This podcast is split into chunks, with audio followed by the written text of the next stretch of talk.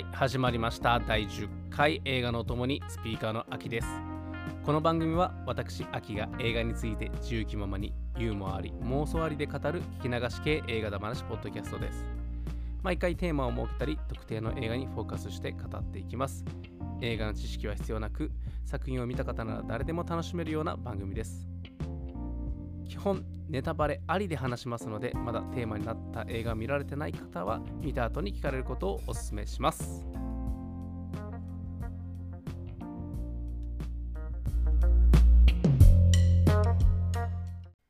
いや皆さんどうですか？最近ね本当にねいい映画がねいろいろね公開されてますけどね、えー怪物でしょ？ねあとスパイダーマンとね。あとウーマントーキングもちょっと気になってるんですけどね。まあなんかね。こういったこう見たい映画がねバババってこう公開される時になるとめちゃめちゃ仕事が忙しくなるんですよね。なんかね。国家的な陰謀なんじゃないかなって、ね、思うぐらい。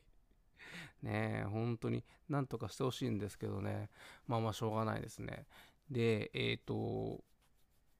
ねえ本当に時間がね足らんすよね映画以外にも。ゼルダもねやりたいしね。本当に、まあ、ゼルダまああの やりたいって言ってもあの前作ですらやってないんだけどちょっとねやりたいことがね多すぎてね困りますよね。はい。まあそんなねうだうだ言っててもしょうがないですね。はい。それでは第10回おもう10回になりますね。はい。課題作品はこれです。2021年日本公開されたデンマーク映画第32回。東京国際映画祭でグランプリを取ったフラレ・ピーダセン監督作品「私のおじさん」です。まずはざっくりストーリーを紹介。オフィシャルホームページから引用です。のどかで美しいデンマークの農園。27歳のクリスはおじさんと共に伝統的なスタイルの酪農農家を営んでいる。朝早くに起きて足の不自由なおじさんの着替えを手伝い朝ごはんを食べ牛の世話をして作物を刈り取る。晩ご飯の後はコーヒーを入れてくつろぎ週に一度スーパーマーケットに出かける。2人の穏やかな日常はある夏の日を境に少しずつ変化する。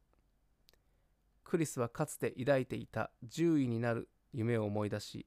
教会で知り合った青年のデートの誘いに胸を躍らせる。戸惑いながらも広い世界に目を向け始めたクリスをおじさんは静かに後押しするのだが。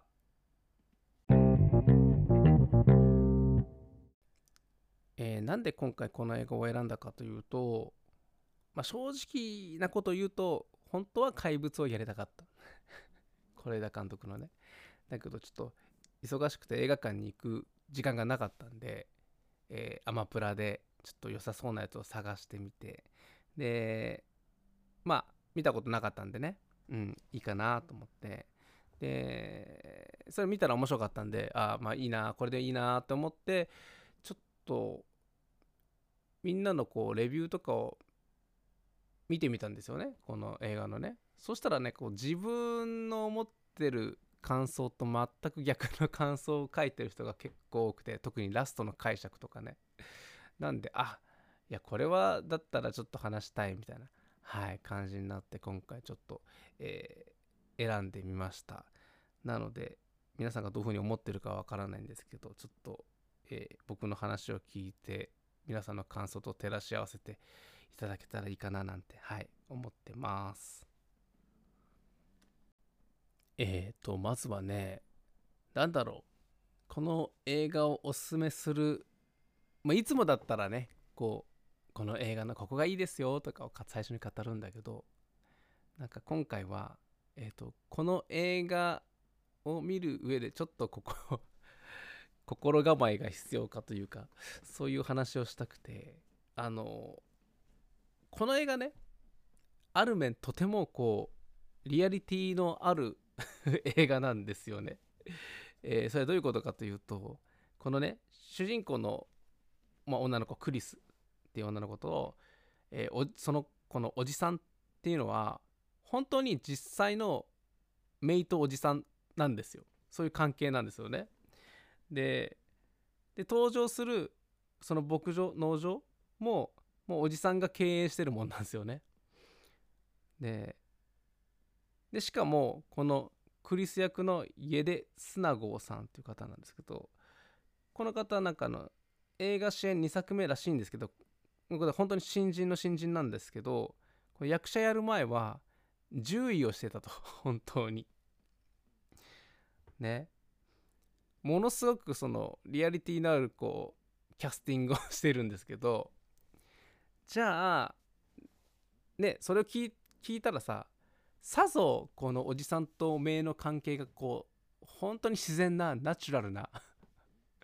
ああやっぱこれは演出とかじゃなくてやっぱり本当にそういう関係だからこんなナチュラルな演技をしてるんだよねみたいな。かと思うじゃないですか。全然違うんです。もうなんだろうこう。うん。どちらかというと本当になんかこう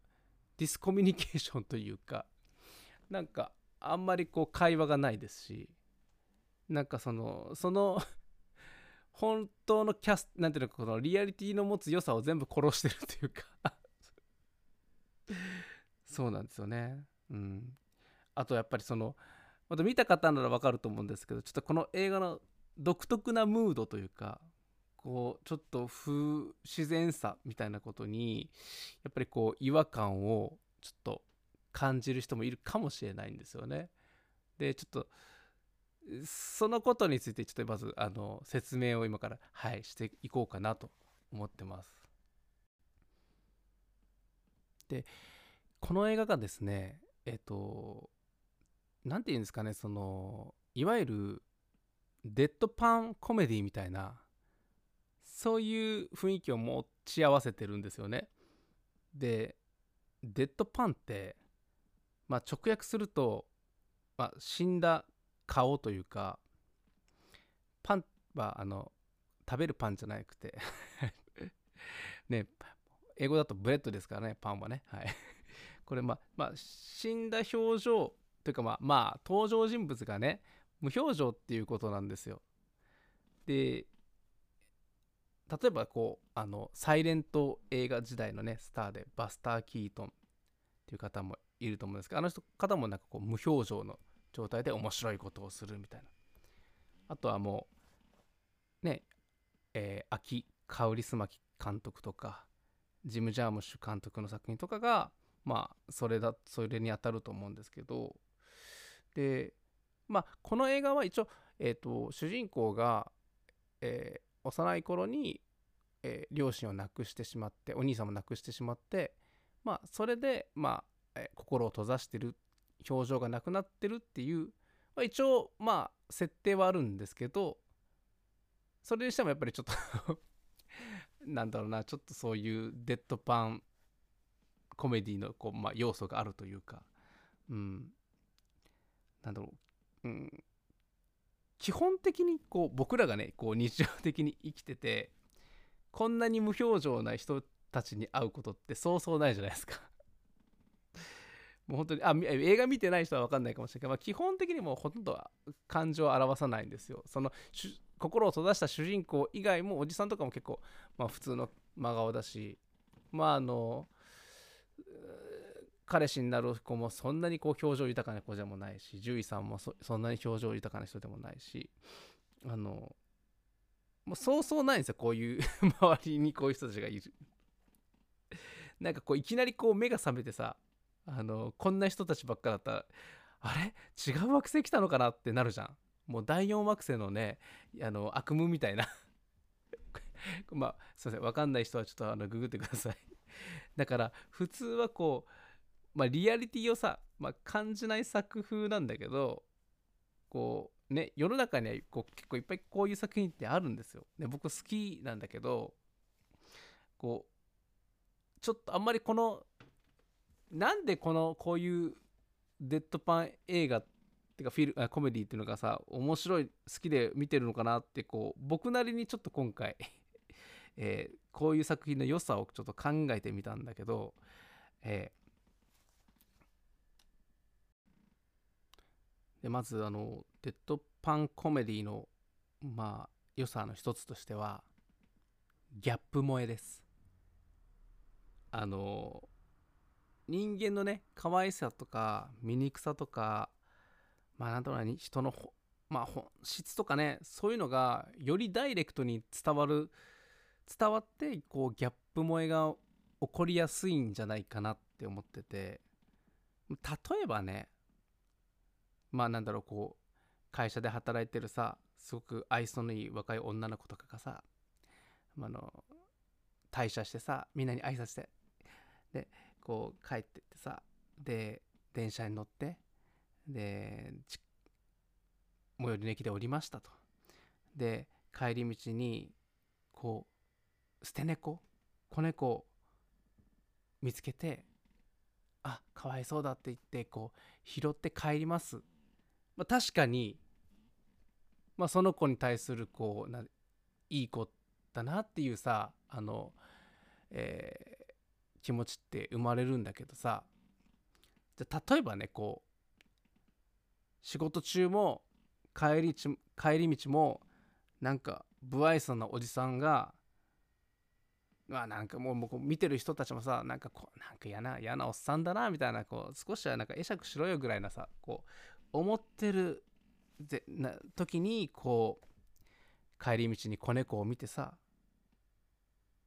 足を止めてポケットからチュール取り出してごらん。もうグッときません？そっちの方が。0%からいきなり120%ぐらいさ好きこのおっさんってなるじゃん。あのさっきの女の子はさ 10%20%30%40% みたいな感じでさいい子だなとか好きだなっていうさこう気持ちが来るけどやっぱりこう表情ないおっさんがさいきなりいいことをし始めると始めるとさやっぱりねものすごいギャップ萌えが生まれるというかうん。まあそういうことがねまあちょっとこう起こりやすいからなんかこうグッとくるポイントがね多々あるみたいなね。はい。これはなかなかやっぱりこういう作品じゃないとない良さなんじゃないかななんてはい思ってますね。あとはねなんかねこう間違い探しをしてて間違いを見つけた時のこの嬉しさそういうとこにちょっと似てるものがあってさもうこうやっぱり表情が読めないし何考えてるかわからないしまあ大きなストーリーの流れもあるわけではないのでこう観客がさ必死に登場人物の行動やこう微細な表情の動きを動きから感情を読み取ろうとするわけじゃんだからすごく映画に対して能動的に見ようっていうようになるわけなんだよね。まあ、確かにこれはこういった作品に慣れてないと難しいかもしれないんだけど人によってやっぱつまんな退屈って思うかもしれないんだけどまあそれをね我慢してずっと見ていくとあなんか今この登場人物こんな表情したとかこんなことしたとかななるのよ。その瞬間になんかこうくすって面白いくなるわけ。でとおかし登場人物のおかしさにこう気づけるようになるわけで。本当それがね本当にこうあ間違いみっけぐらいな 感じなんだよね。うん。だからそのそういう楽しみ方にたどり着けたら、まあ、そういうのってすごく、うん、楽しくなると思うんだけど、うん、だからあのちょっと我慢が必要になるのかもしれないんだけどあのハマったらもうハマってしまうような作品だと、はい、思います。で、えー、ここから、えー、以降はですね、ちょっとネタバレありでちょっと話させていただくんで、えっ、と、まあちょっと気になったな、今の話まで聞いて気になったなって思ったら、まあちょっと見てから聞いてみてください。あの、この映画まあ、最初に気づいたのがこう、まあ、BGM ないんですよねほとんどね一応ねあのデートに誘われた後に、えー、まあトラクター乗ったり、えーと、牛の世話したりするシーンがちょっと流れて流れるシーンがあるんだけどそこではまあちょっと音楽が流れてるんだけど基本的に BGM ないんですよね。環境音だけでっていうか。でこの環境音が結構僕重要な意味があるんじゃないかななんて思っててえっと例えばねこう牛の鳴き声でさクリスがあの資産になりそうな牛を救ったりまあ咳とか食器の音とかで、まあおじまあ、おじさんの異変にね気づいたりとかさするじゃん。でえっとこれって全部クリスがまあ直でね聞こえる音耳でね聞こえる音なんですよね。でこの声とか音が音たちがね聞こえる範囲がクリスの世界というか彼女が縛られている世界っていう感じが出てるんですよね。で音で彼女のなんのか見えない境界線ボーダーっていうのかなを表現しているっていうか。で物語進むとまあスマホがねあの獣医さんから与えられるんだけどそれのおかげでねまあコペンハーゲンに行けて自由になれるんだけどさ。でも実際その音のボーダーを超えたことによってやっぱりあのおじさんがね倒れてしまう事件が起こってしまうっていうさ、うん、だからその彼女がね音のこの境界線を越えて越えるっていうのが一つの、えー、一つ意味がねある生まれるような、えーと、演出になってるからそれすごくね面白いなって思って見てました。この映画監督って小津安二郎監督のことが大好きらしいんですけど、まあ、すごいわかるわみたいな感じが うんすごいしてえ特にこう反復っていうね表現方法を小津安二郎監督ってよく使ったりするんだけどえ例えばねこうまあまあ父と娘のがね2人暮らししてます。で毎朝ちゃぶ台に座ってる父がいますそれをまあ同じカメラアングルとねで、えー、ポジションで撮りますそうするとまあ右側ぐらいからあの娘さんがまあお父さんにお茶持ってフレームインしてきますみたいなそういうのを何回も映画の中で描いておくんですよ。で描いておいて終盤娘さんが、まあ、あのお嫁さんに行きます。で次の日同じカメラアングルポジションで撮った映像が出てくるんだけどそこには右側からまあ娘さんがフレームインしてくることがない。だからそういったことでやっぱりこう何て言うのかな喪失感を描いている、うん、こういうことをあの結構やられる監督なんだけどこの映画でももうしつこいぐらい朝食の シーン出てくるじゃん。パンを塗るヌテラ塗る牛乳振る数読やるみたいな。ででもさその彼氏がさできてさもう数読やるの忘れちゃったりさあのパン焦がしちゃったりさ そういったなんだろうなこ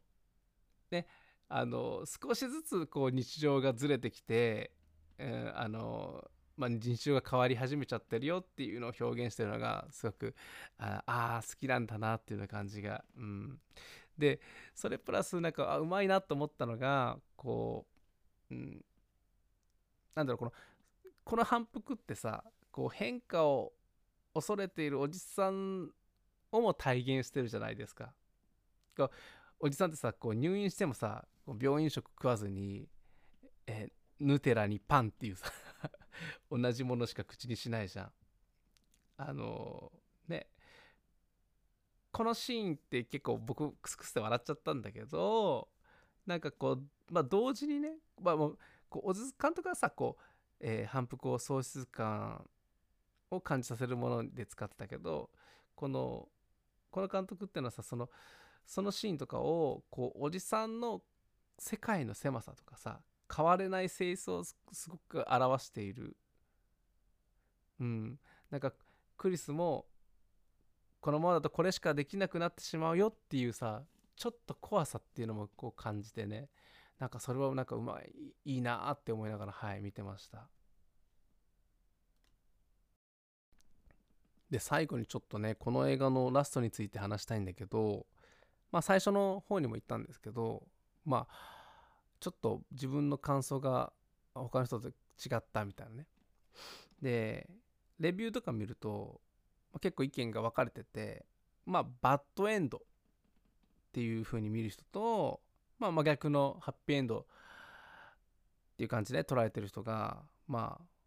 まあどうだろうな64ぐらいでやっぱりバッドエンドって思ってる人が多かったのかな。まああのそういう風に言言われてる人が多くて僕自身は結構前向きな終わり方なんだと感じてたんですよ。なんだろうこうおじさんっていうのはさっき言ったみたいにこう変われなく狭い世界で生きている人じゃないですか。でクリスは広い世界に行きたい子。で獣医さんはそのこう真ん中をつなぐ人というか内と外をつなぐ人うん、彼女のこう未来未来のね水先案内言えてない水先案内人みたいなね、うん、感じとして出てくるような感じがして、うん、でもこう結果ねあのクリスってやっぱりうまくいかなくなってしまってまたこう殻に殻をかぶってしまうんだけど、うん、だけどこうまあおじさんの世話はせずに飲みに行ってた彼氏に幻滅幻滅するけど彼氏がなんか最後手紙をさポストに入れるじゃない？あれをどういうふうに読み解くかで結構もうラストも変わってくるのかなって思ってて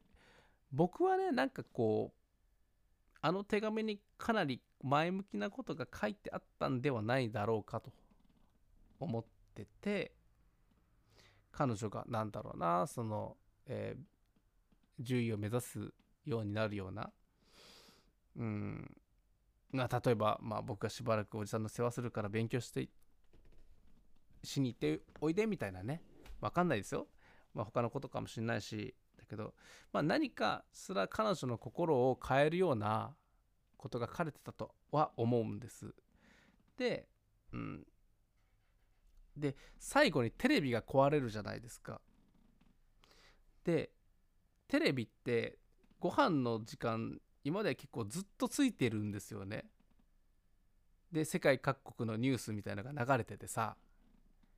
でも狭い世界に生きているさおじさんにとってさそんなの全然興味ないんだよね。ただ流れてるみたいな。だからその会話とかさコミュニケーションをさせないようなノイズみたいな役割をしてたんですよね。でもこうそれが壊れた時に2人はまあちゃんと会話をしなきゃいけない状況になるじゃないですか。でクリスはこう初めてねちゃんとこう意志のある目をしておじさんの顔を見るところでちょっと目を上げたしぐらいなところでこの映画って終わるんですよね。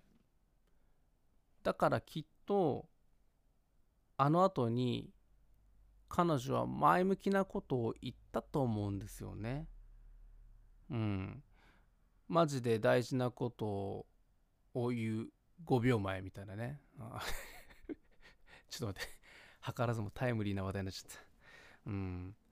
だからね、あのすごく、あのラストは、前向きで未来のある終わり方だった。たんじゃないかなって僕は思ってます。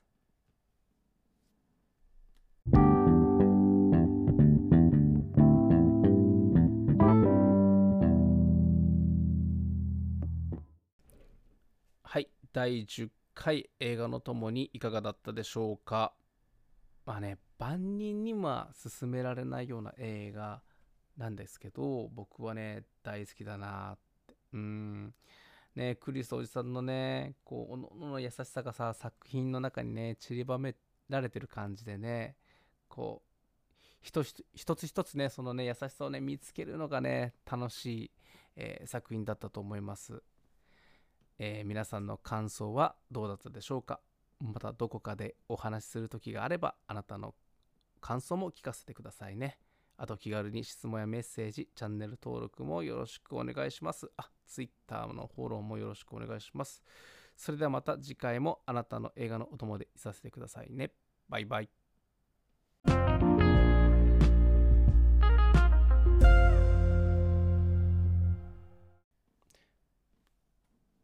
えー、はい、アフタートークです。えー今回はね、おすすめ映画ね、やっぱりこう、デッドパンコメディ映画って言ったらね、やっぱり、秋香りすまき監督の作品を見てほしいと。もうね、あのー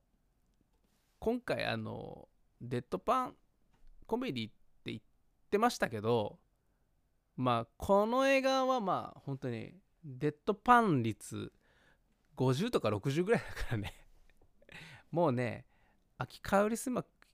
監督の作品なんてもう100とか120ぐらいだから。もう何こううん無口無表情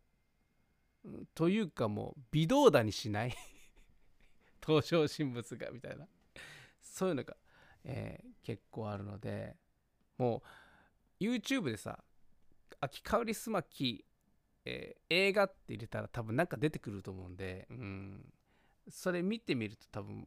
どんな雰囲気か わかると思うんだけど。あのねあの、まあ、浮雲とかが名作とかね言われてるんですけどまあ何でもいいと思います。あの、うん、あの一回ちょっと見てみると。はい、えーいいんじゃないかなと思って。うん。あーあれですね。あの花束みたいな恋をした。ね。あれでこうまあ倦怠期みたいな状態の時にあの麦君がもう仕事社畜みたいになってね忙しくなっちゃって。であの映画見に行こうみたいな感じになった時に見た映画があれが香りすまきの映画ですね。希望の彼方っていう。ああれでもいいかもしれないですね。でもあのもう映画と同じように感じて同じような感じであの麦君みたいね今本当に仕事が忙しくてもう心に余裕がない人はちょっと楽しめないかもしれないですけどね。いやでも本当にあの一度ちょっと見てみると、うん、雰囲気が伝わってくると思うのであもしよかったら見てみてください。この映画のね好きなシーンねなんかいっぱいあるよね。なんかこういろんな人とさその好きなシーンをちょっとさ語りたいよねってそういう映画だよね。なんかねいっぱいいろいろいいシーンがあるからさ僕はやっぱりまあこれみんなも好きだと思うんだけどやっぱりあのヘアアイロンのくだりめっちゃ好きですね。あのまあ男の子にねデートに誘われてあんまりそういうデートとか行ったことないからちょっとなんかこう準備しなきゃみたいな感じな時にこうおじさんと一緒にさクリスがこうまあスーパーマーケット行ってで買い物するとおじさんが「これは必需品だ」みたいな感じでヘアアイロンをさ 買わせるっていうさ。クリスは全然なんていうのかなこう化粧っ気ない子だからそれ以外にもいろいろ必需品あると思うんだけど なぜかヘアアイロンにこだわるおじさんみたいな。でそれであのクリスもさそれ買ってさこうヘアアイロンかけるだけど真顔でさ鏡見ながらジュってこうやるところもさ すごい面白いしさ。あとあのあれも好きっすね。あのあのそのデートのね誘いを受ける教会でシーンも男の子がさなんかこの金曜日に今週の金曜日になんかこうレストランに誘いたいんだけどみたいな感じで。でそうするとなんかもう無表情でさ男の子の表情を全然見ずにこう前の方向いててさでも男の子テンパっちゃって「いやあの今週とかじゃなくて今週急急だよね。あの来週の金曜日とかでもいいんだけど」みたいな。そういうふうに言うとなんか「行く」みたいなさ。彼し彼の顔を見ずにこう行くわみたいな。あありがとうみたいな。ええっとじゃあどっちの金曜日かな？今週のみたいな。の食い気味で。結構前あ前のみなんだみたいなさ。あれすごい可愛いじゃん。あれもよかったしなあのあの最初にスーパーマーケット行く時のあのあのおじさんが車から出ようとするとスッとこうね買い物かごが 出てくる。あそこもなんかねこう関係性というかさおじさんの メインの。あれもいいしなんか優しさも伝わってくるしね。うんいいっすよねあれもね。うん。あでも個人的にあのその後のスーパーマーケットの店員がちょっとあのクリスにさあの「よう」みたいな感じでこう目でさ会釈するんだけど もう秒であのこなんていうのクリスの冷たい態度であのシュンってなる あのシーンとかあの多分見逃してる人いるかもしれないけど結構好きっすね。秒でなんか撃沈するのがすごく 可愛い時。ね本当にねいろいろね見どころのあるさね映画ですよね。うん。地味なんですけど。はい。今週のアフタートークはこれまでです。ありがとうございました。えー、来月はお1周年記念ですね約。まあ、ざっくりなんですけど ちゃんとやってないからね。あなんとか1年続けられました。ありがとうございます。それではまた来月よろしくお願いします。